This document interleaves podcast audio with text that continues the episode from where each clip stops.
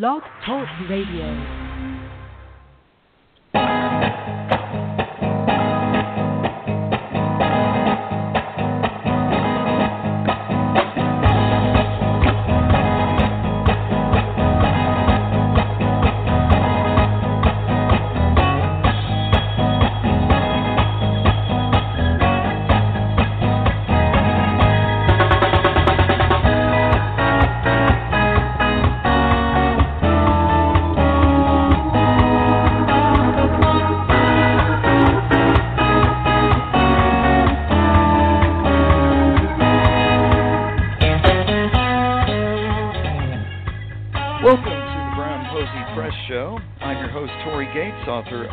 Searching for Roy Buchanan and other Brown Posey releases. Our guest today is Denis Akinmolasire. He is the author of two books of very different subjects and styles Love, War, and Glory. Spoken Words for All Seasons is a series of short poems and pieces about those subjects. And The Mission to End Slavery is a tale of time travel and is an examination of racism and prejudice. A graduate of Loughborough University, Denis is a resident of London. Denis, welcome to the show. Thank you very much for having me. I'm pleased to be here. Well, we uh, first um, came across each other about a year ago, and we were talking about getting you on the program for Love, War, and Glory, but uh, we have two to talk about, so maybe this works out even better. Um, I would like to first begin with uh, Love, War, and Glory. Um, there's this really unique set of like little short pieces and poems um, on those subjects and others. Um, when did you get the idea that these may make a book, or these might make a good set of uh, like a cycle of stories or something? When did that come to you? Well, it's interesting how that all came about. The thing is, I've been writing for a very long time. And so what happened was in December 2017, I was at home messing around on my computer. So I came across all my old poems and I was reading reading through them, all the old poems and short stories that I did. I said to myself, "You actually never did anything with this." And I said, "What if you?" And the idea came to me, "Why don't you turn this into a book?" So in January, after in the new year, I went and did some research, looked into what it would take to make make a book. I discovered my um, first publisher, and then after a few conversations, I, I decided to go for it. Then about six months later, we ended up with a book on Amazon and uh, that must have been something. It was uh, when I finally first put my first book, Parasite Girls, together a long time ago. There was this sort of excitement, but there was also a little trepidation of, oh, are people going to like this? Did you, when you went into it, did what did what were you hoping for with that initial release? Um, I think it was just about a combination of wanting to experience something new, something that would be with you forever, and just trying to see how far where this would end up. Because mm. what was interesting that but my background is a software engineer. So people think software engineers are nerdy, aren't artistic, and don't have that creative flair. And one of the things I was hoping I could prove in my first book is just because you're a software engineer or in a so-called like office of work doesn't mean you don't have that creative side to you. Like I remember when I went to a poetry convention and people saw me coming in my suit, and people one one comment was, you look too formal to be coming to a poetry mm. convention. When I was reading from my book, people were like, okay, I see what this guy has. Mhm. Interesting.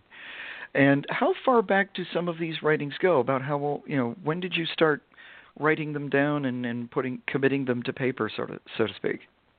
Some some of the earlier ones were 2006, 2007, like the man who won the first story, the man who went to war and won. That was written yes. back in January 2007. hmm And that's another interesting thing too. That is, um, in terms of my own writing, beyond my books, I'm more of a songwriter than a poet, and uh, when I write lyrics, they just come out when the moment is right. Uh, how does it how has it worked for you throughout your life when you write? Is there is there just when a moment strikes you, or how do you how do you approach it? I think it's a combination of writing what comes to me. So especially when it came to poetry, it was about reacting to how I was thinking or how I was feeling at the time. Like the mother, one of the stories I wrote in my first book, The Motherland, that was written after I watched Black Panther, so there are things that are very fresh in my mind. Mm-hmm. Whereas if I look at something such as spending a decade here, that was affecting on being at 10 years at the company I worked at. and was affecting our journey I was ta- taking on at that point in time. Others are just about going through painful moments in my life, like the heartbreak one, for instance. Yes. And uh, some of those subjects, uh, the way you write, uh, there's like you talked about heartbreak. You know, we talk about you talked about love, you talked about marriage, and that sort of thing. Um, we've been all of us. It doesn't matter who we are. Uh, we've all been through levels of it. How difficult was it for you to bring those out? I don't think it was. I didn't personally. I didn't find it that difficult to bring those out because I think the reason why was time. A significant amount of time had passed since some of those incidents had happened, and I was probably mm-hmm. in a good place in my life, or in a very effective place where I was in a great position to be able to talk about some of those things. Mm-hmm. And it, it for me it was a very difficult it was a difficult thing for me to write early on even though a part of me is in everything I've done is I didn't feel when I began writing I was really ready to share some of the stuff that went on in my life and yet it just seeped in. It just kind of arrived anyway and I thought oh that's me. But I thought well I've written it. I guess it's best to share it right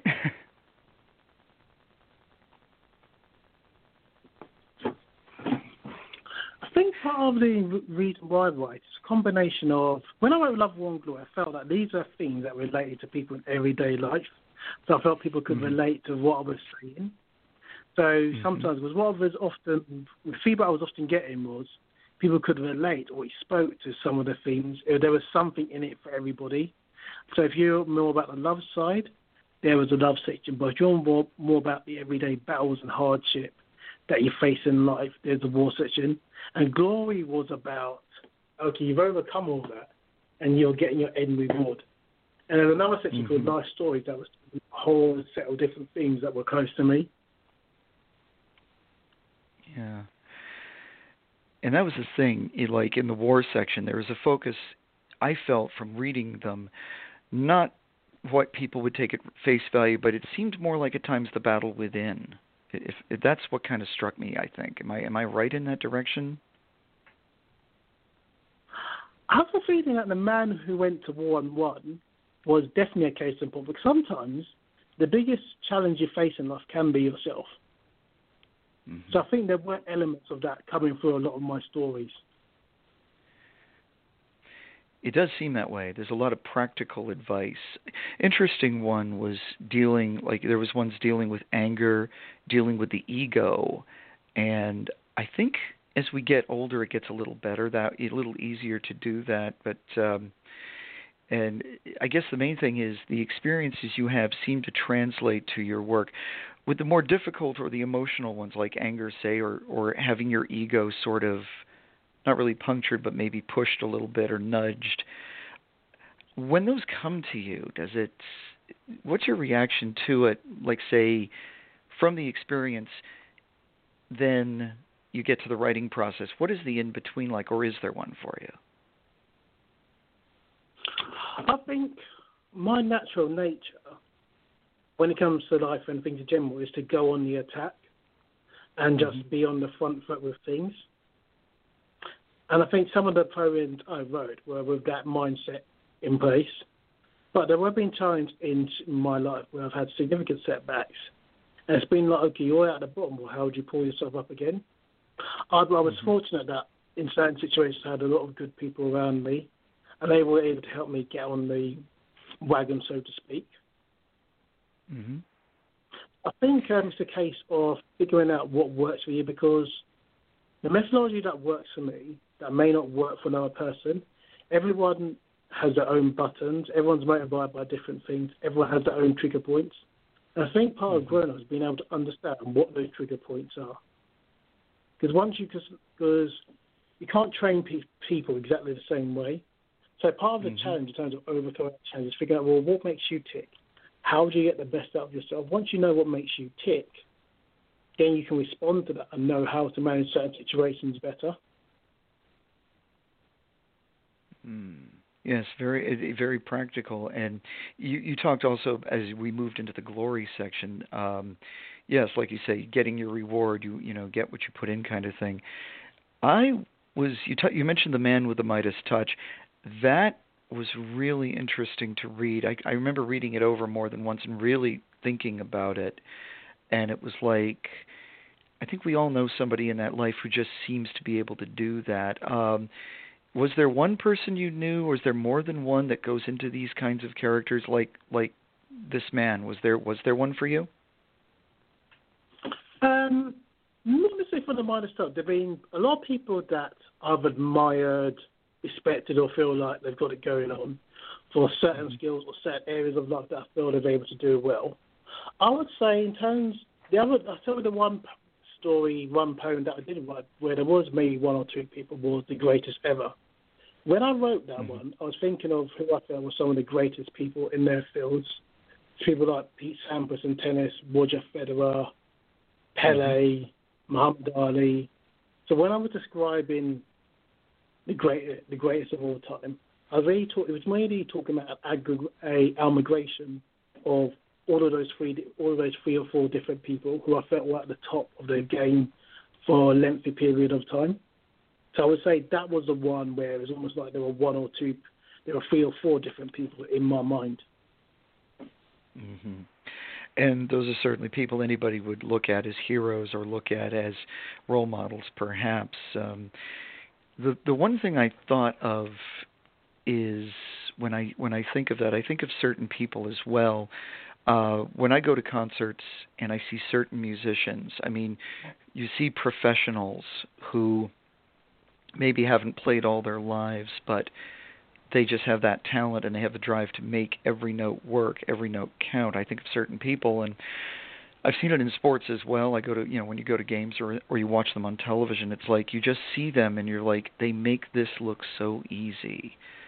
And you just have to be reminded of think of the work they put in to get to that.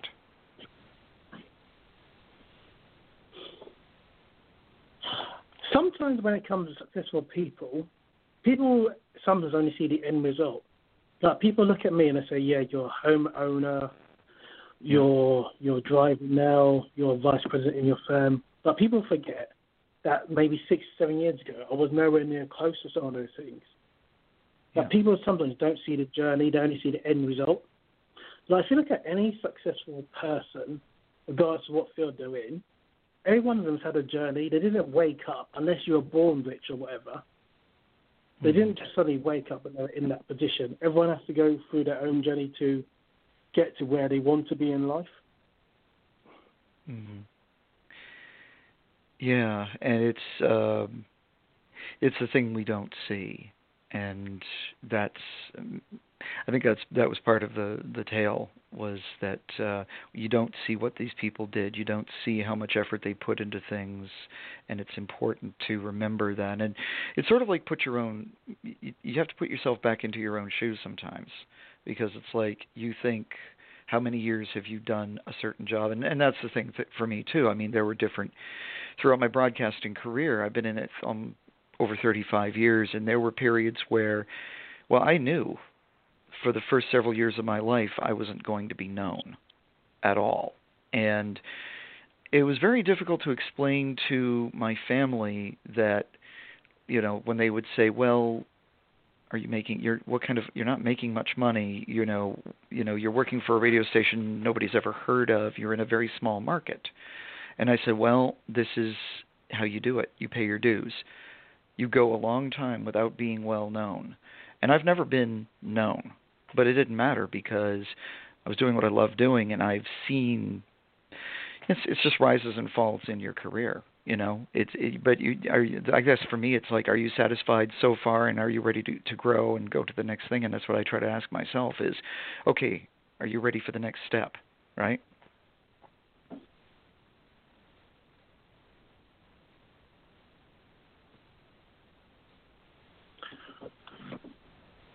I'm trying to think of the best way to answer that. So I feel like everyone has to pay their dues or pay their time because you don't suddenly become a superstar. You've also to get to the top of any industry, you've got to learn your field. Let's say you've just started, and we put you in front of maybe the biggest radio station in America or the biggest station in say Europe. If you were the first yeah. you would struggle. You wouldn't be ready. So that's why you need to prove yourself a smaller on a smaller audience. Then eventually yep. you grow and grow, you get more comfortable, you learn your skills, and then eventually you're ready for a bigger platform. Because when you get more responsibility, you don't want to be in a situation whereby you get all these responsibilities and you don't know what to do. You want to be in a situation where actually you know how to handle it. Like I remember when I made vice president in my firm back in 2015, and my role was mm-hmm. changing that whole year. And then two of my former people who were in my position before left the firm. Suddenly I was just thrust into it. And that was an interesting situation because it was a basically taking on a global role, something I've never really done before. And I really had to learn off my feet. It took maybe a few months before I really felt like this was my seat, this was my position. But eventually, there were certain meetings that took place, and that's when I felt like I took command of this role. And then it was like, this is my yard and this is my territory now. Sometimes you do need to feel your way and grow into a role before you feel comfortable. Mm-hmm. I think sometimes when you're trying to step up in life, it doesn't matter what field it is, there's always going to be that initial un- uncomfort. But when you get over that, that's when you can really start to excel. Yeah. And uh, yeah, I think that's it. It's it's sometimes that happens. You get put into a situation and you draw you draw on what you know. You draw on your own experience and you hope that you can adapt to that. And I've, I think we've all been through it. It's like you, you come in with, you know, suddenly you've got a job that you don't know anything about, but it's like I've always found the same situation when I change, you know, when I go to another station or I go to a different I go to a different studio and there's a completely different setup, but it's like, okay, you know enough. You know enough to know how to get started, and you can fall back on your experience on what makes what's what's going to make this project work. What's what's going to make it sound right, and how are we going to set the mics up, and what are we going to do with the you know how are we going to account for this? And yeah, it's that's what it is. So it's it's like it, this is you know love war and glory is also to me just like it you know it's not exactly a how to but it certainly gives a few um, what is it? Um, I'm trying to find the right words. Um, it's almost like a little guide. It's almost like a nice little set of guidelines that say you don't have to do it just like this, but you have something here, right?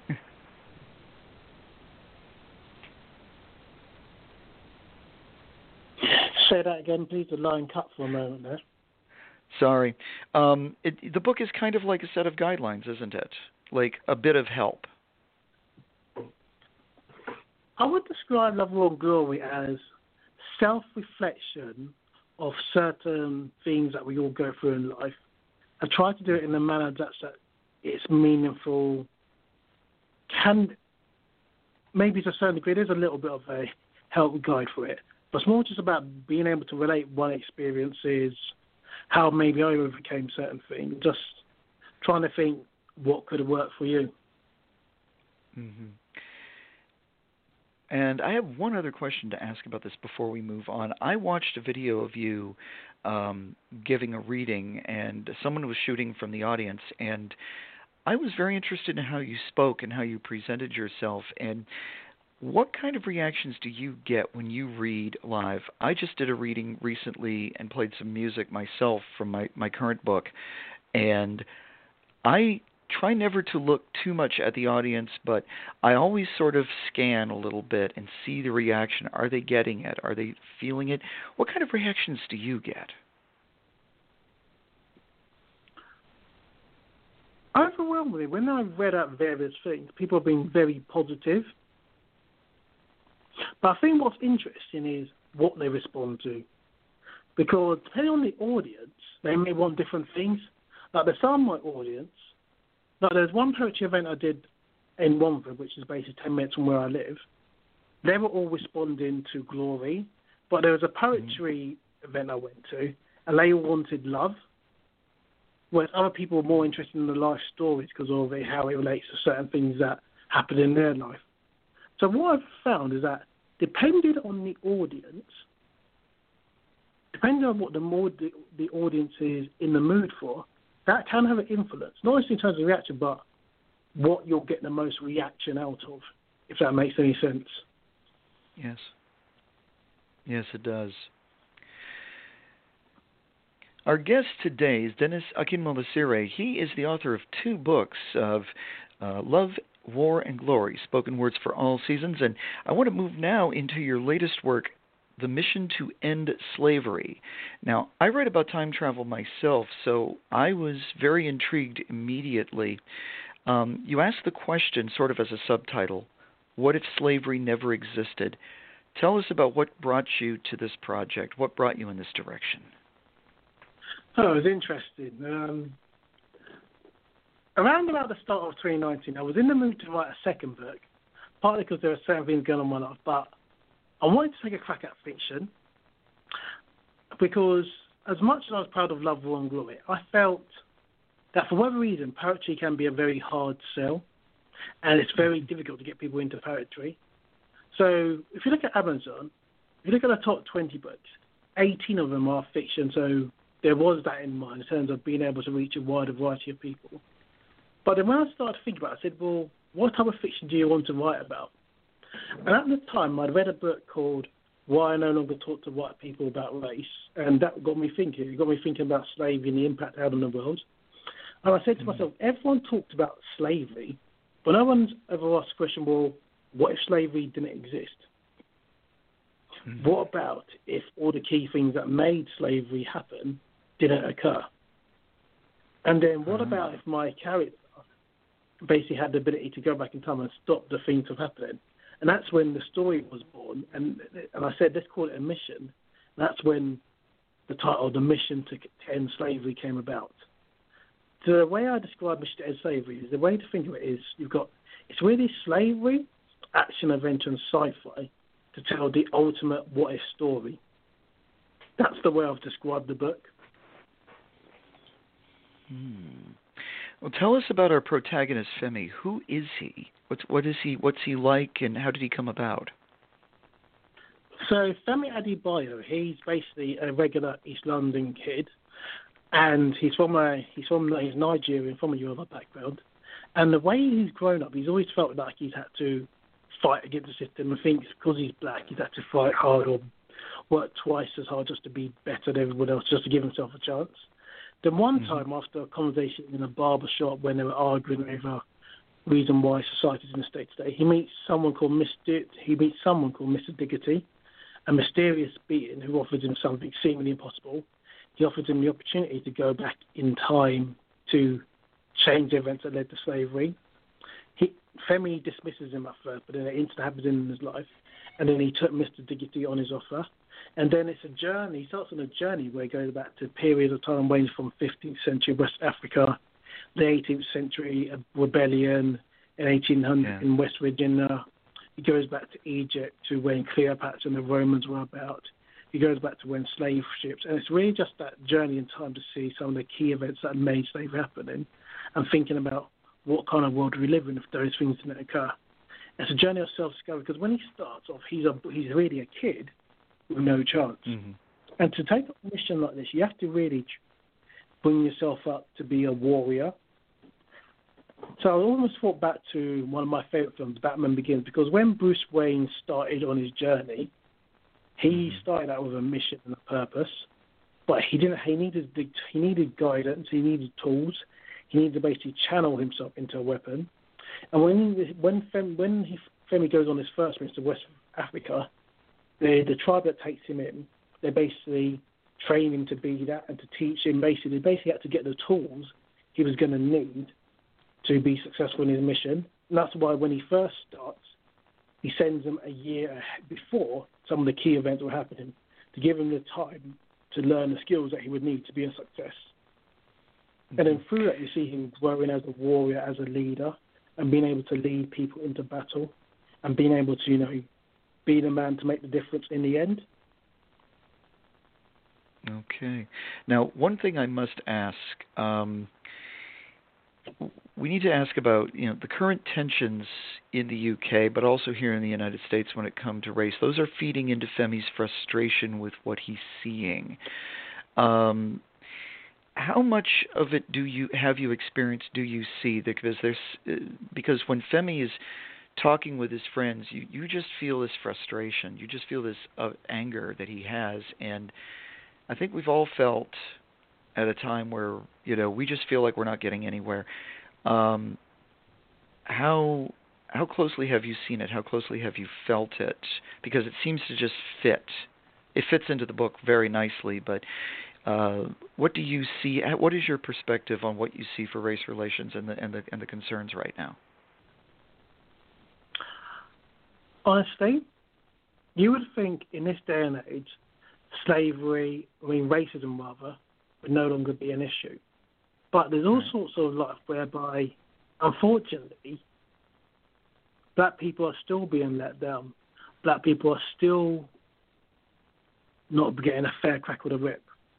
I'm going to give you an hmm. example. If I look at a sport close to my heart, football, or in, also known in the United States as soccer, there are certain yep. like top play, top black players who, when they want to start in management, they're having to start at teams such as Macclesfield, etc. Whereas other people, like um, I don't really want to mention the names, that have not had a coaching career, have barely done their badges, suddenly they're being given top jobs and being given the ability to access all sorts of things. And it's like, why is that? Mm-hmm. And there are certain mm-hmm. situations, certain sports where they only trust you so far, but the moment they feel you're not needed, they'll cast you out like a, you get cast out like a leper. Yeah. And there are a few examples that I gave in my book. Yeah. Well, that's a that's a matter here in sports in this country is we have in you you pick any sport, some are a little better about it than others, but you see so few African Americans or non-whites as say general managers of teams. You know, you're not you you you know, we've like the National Football League's gotten a little better at having African American head coaches, and you're seeing more coaches. It, it, it seems like it's finally starting to change a little bit, but I, I, I know where I see where you're going. You feel like you, you feel like certain guys all of a sudden they're managing teams, and I, I could name a few too, but I don't know if I would be fair or not completely. But yeah, it's the same thing. It's like there's certain guys that just suddenly become, oh, you know, he's retired, so we're going to make him a coach, and it's like okay, he probably can coach. He probably has some skills. He probably can impart experience, but you feel like, why that guy, right?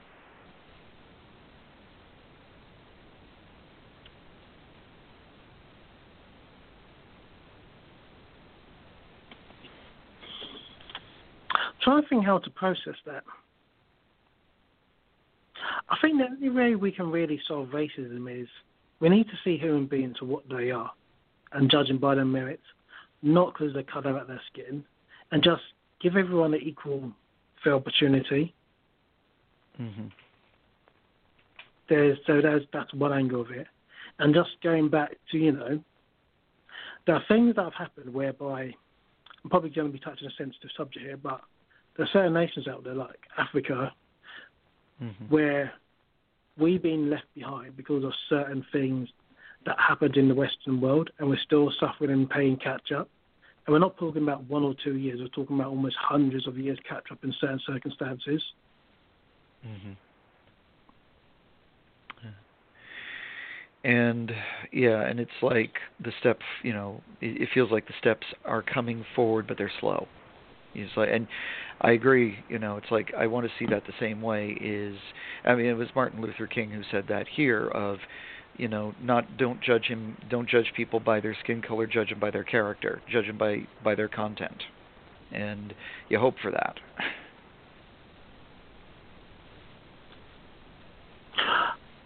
I would like to think one day we we we will hopefully get there, but it may come when we're no longer around. Well, that's the thing of, and, and Dr. King said that too. He said, "I may not get to the mountain with you," and I write about it in Searching for Roy Buchanan. Uh, I have a brief area of, of examination of racism when our hero and her brothers travel to the Mississippi Delta in the 1930s and they experience racism or they experience what their friends are dealing with, and it is an elderly character who just says, It won't happen in my lifetime, but one of these days it will. And you know, she keeps the optimism and the positivity that one day it'll happen. And it's like, sadly, I won't be here to watch it, but I know it'll happen. You want to hope for that. Sometimes in life, it's about making your mark, but sometimes that mark or sometimes your impact won't necessarily be mm-hmm. felt by your lifetime. It might be felt by the people that come after you. Like if I look at say someone like a Jesse Owens, when he won the, mm. won the four gold medals in the 1936 Olympics, and basically yes. went and you know stuck it to Hitler, that laid the foundation for other black athletes to come through and really start showcasing themselves. Because then, if you go to 19 in the 1984 Olympics, Carl Lewis went and did the same thing. Whereas if Jesse mm-hmm. Owens hadn't paved the way for him to do that, Carl Lewis wouldn't have done it. Exactly. Sometimes it just exactly. takes one person to make a breakthrough in a particular field, and others think if that person can do it, then so can I. Right, right. To get back to your book, you mentioned Mr. Diggity. Who is this man really, and what does he represent in the book? Mr. Diggity is he's one part mentor, one part a counter argument because every argument that Femi presents, Mr. Diggity often presents a counter argument. Like Femi often talks about the challenges that facing people from black origin. Mr. Diggity talks about people from Asia, people from other parts of the world that have also suffered and been affected by slavery. He challenges how come it's not held them back in certain instances but why are black people being held up? So it does raise some interesting questions. And the other times he mm-hmm. acts as a guide, because there are times when Femi might be in a dangerous situation. Mr. Diggity will show up to check in on him to basically give him advice and see how he's approaching things, and also remind him of the mission and the terms of their agreement. I don't want to spoil, but but some there are, there's a certain chapter when Femi is make, considering making making a certain decision, Mr. Judy warns him and says, hang on a minute, you're at this close to finishing the mission, yet now you want to go and diverge. So he represents an interesting foil for Femi to bounce off. Mm-hmm. Now, you chose some specific in, in moments in history, and um, I confess I didn't know much about this one. Uh, the first one where uh, Femi goes to Nigeria in the 15th century, and it's Chief Oko's battle against colonization. Um, can you give us a little bit of a what kind of research did you have to do for these different uh, different scenarios? And this one in particular was fascinating to me. I wanted to go and explore parts of slavery and parts and periods that no one ever heard of, or things you don't necessarily get taught in school. Like if you mm-hmm. go back to the 15th century, when there was an invasion by the Portuguese, they came in, took across, and they started a slave trade in West Africa that led to a lot of things happening in terms of slavery from Africa. That's something that doesn't really get discussed. And I thought there was an interesting story, story, especially in terms of how the Yoruba tribe lived, especially in terms of how they prepared for themselves. So I felt that there'd be some interesting story points. So that was the reason why I picked that one. Nat Turner, one of the greatest slave rebellion with slave rebellers, was very famous. Mm-hmm. Again, it was a story in an area that I felt wasn't really explored. Using the Fredensborg slave ship, because everyone knows they were slave ships, but no one's ever talked about in detail in terms of well, what was it like to be a slave on those ships, and some of the horrors yes. that people went through. And the chapter I think people found really interesting was going back to the Roman Empire because we all learn about the Roman Empire at school. At least that's the case in the UK. But a lot of the origins of slavery were were in the Roman Empire. And if you look at how people like Julius Caesar ran and governed themselves, they laid he laid the foundation for some of the other despicable leaders that we've had to unfortunately come across in mankind's time. People like Adolf Hitler, Stalin, some really nasty people that were just out to basically get power at any cost. And I think Mhm. Julius Caesar and the Roman Empire was the whole trigger point for a lot of that. And what I also found during that period, Roman Empire took over a lot of people. There was only one empire that stood up against them, that was the Kush- the Kingdom. And I Mhm. found that a very interesting challenge because it was almost like Kush Kingdom was able to put them to a standstill. But what if they went further and took out the Roman Empire? That I felt was an interesting play on what happened in history and how that could have a ripple effect on time going forward. Hmm. Well, let's not give away the ending. I will say this though. You took us to these places and you have opened the door. I think we talked about it beforehand. Uh, this looks like a series by the way you've let it hang a little bit. Uh, how far along um, what kind of what do you envision for a series? How how uh, how much more are we going to learn about Femi and his journey? I see this as a two-parter. So I feel Mhm. like this book is the first half. The second book, I think, is going to be the one that completes this story. So the first book is really what if slavery didn't exist? Didn't exist. I won't give away the title of the second book, but the second book's going to be the theme will be what could be worse than slavery. Mm. So it deals with the outcome of some of Femi's actions. And you have to deal with the new, and Femi has to deal with the new world. Hmm. This is, this just sounds like it. It has such elements of time travel, but it has elements of science fiction, and and yet you've also given us a history lesson. So it's certainly well done, and uh, I I am interested in what will happen in part two for certain. Um, we are talking with Denis Akinmolasire, who has written. Uh, we're talking right now about his second book, the most recent, "The Mission to End Slavery," and uh, part two. Um, how are you coming along with that? And can we? When when do you think we're going to see that? I have a feeling that part two is a few years away, partly because I'm getting married this year in May. And Oh, there's congrats. also other things that I'm, thank you. And there's also other things that I need to do with my life at this point in time. At the moment, mm-hmm. I'm trying to really promote book two, but it's been slow because my focus has been on the upcoming wedding. I expect to push a lot more with it after the wedding. Right. And then probably in terms of when part two will come, I think the earliest will be at some point in 2022 or maybe late 2021, depending on the time and how life is at that point in time. All right. Very cool. Well, in the time we have left, us, um, I'd like to ask a little about your personal history. Maybe you could tell us about your upbringing.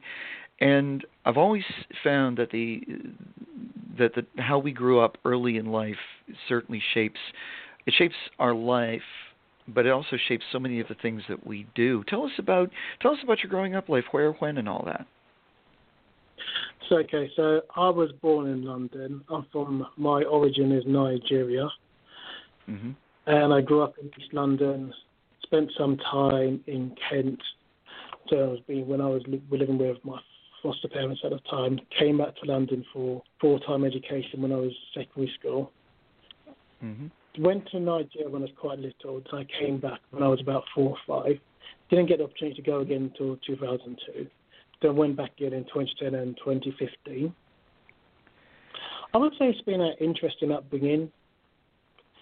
East London, especially if you look at the area where I'm from, Newham, which is known as one of the poorest boroughs in London. So there's always a certain mm. stigma against attached to it.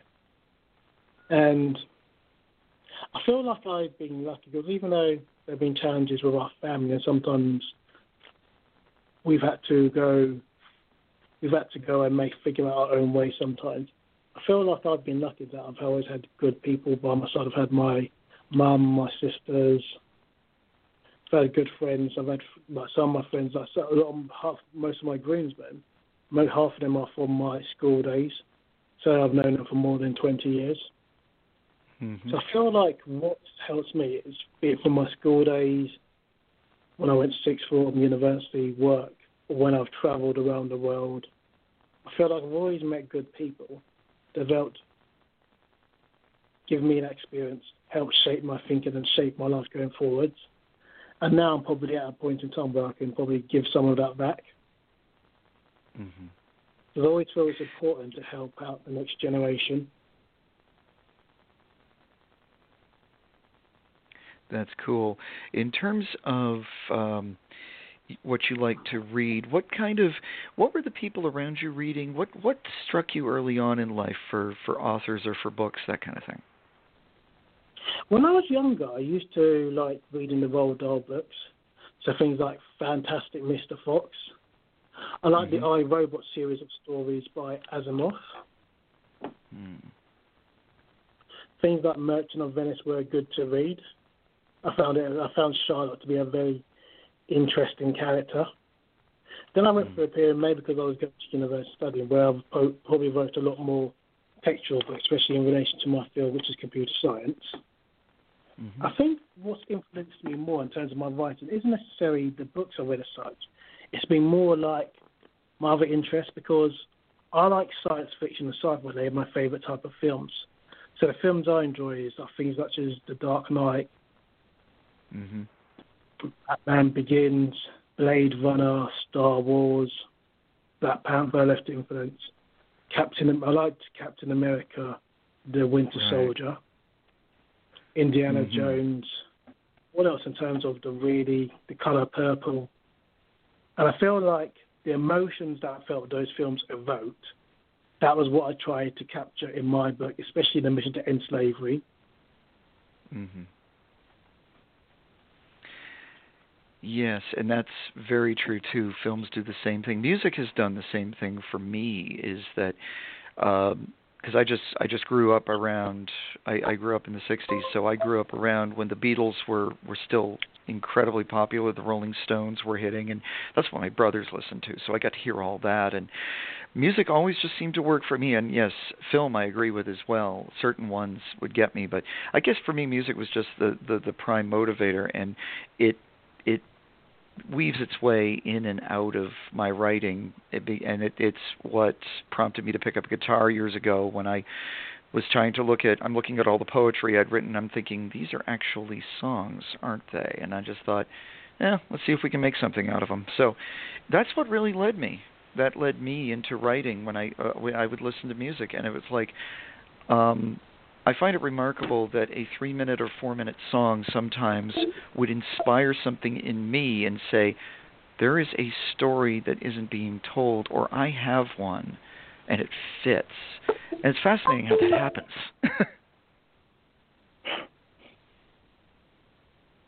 I think with books, so like well written books are like an art form. Books can give you yeah. the ability to express your thoughts and express your creativity. Because the thing, because with a film, you can see it, but with a book, it's harder because you've really got to be really descriptive in terms of communicating your thought process in terms of what you want people to hear from your story. So that's really powerful. Mm-hmm.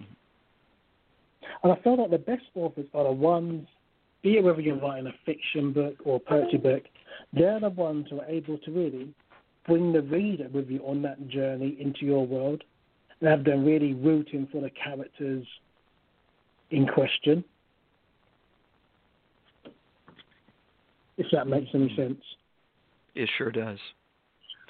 It does. And um, do you see? I guess one of the last questions I have before I I go to this is: um, Do you see a mission for your writing um, in a bigger picture? Like, what do you? Is it maybe it's answering the question, how do you want to be remembered, or how do you want, or how do you want your writing to be remembered? So excellent question. So I think the thing that every author wants. So not every on one degree, everyone wants to be the next Stephen King, J.K. Rowling, really famous sold millions of books. But especially yep. in this day and market, obviously it's very hard to do that. It'd be nice to get a return on books. But I think the real thing that should be driving an author is if every for every person that reads your book, if they're able to say yes, they've understood the story, they've understood what you're getting at it. It's not necessarily, they don't necessarily like the word, but it's about are you connecting with what or where they were trying to do? Mm-hmm. I feel like if every book, for every book I write, for every person that reads it, if they come back and say to me, oh, "Yes, I identify what, where you're coming from, I understand the points you're trying to make, your points resonate with me," that is probably the biggest reward I could get. Everything else, in terms of what happens, could be a bonus. Like I could easily see the to End Slavery one day being the sort of book that ends up in a film. It has that potential. Hmm. Well, then, how can we find uh, your books and how do we find you? Good question. So, my website is www.akinsterbooks.co.uk. My books are available on Amazon, Barnes & Noble, Waterstones. If you Google The Mission to End Slavery, you'll find it. I also have an agreement for those of you that, which is probably not going to be as relevant here, but I also had an agreement with New Beacon Books. They're going to be selling my book. They're in the process of mm-hmm. ordering some copies, so they're a bookshop in North London. And hopefully down the road there'll be more establishments that pick up my book. I'm available on Twitter, Facebook, and Instagram, so I am reachable by those means as well. All right. Well, this has been uh, a great conversation. Thank you, Denis, for your time, and uh, well, congrats again on your marriage, and best of luck to you. Thank you. Our guest has been Denis Akinmolasire. He is the author of Love, War, and Glory, Spoken Words for All Seasons, and The Mission to End Slavery on Akinster Books. This is your host, Tory Gates, author of the current Brown Posey press release, Searching for Roy Buchanan, as well as A Moment in the Sun and Live from the Cafe. This is the Book Speak Network.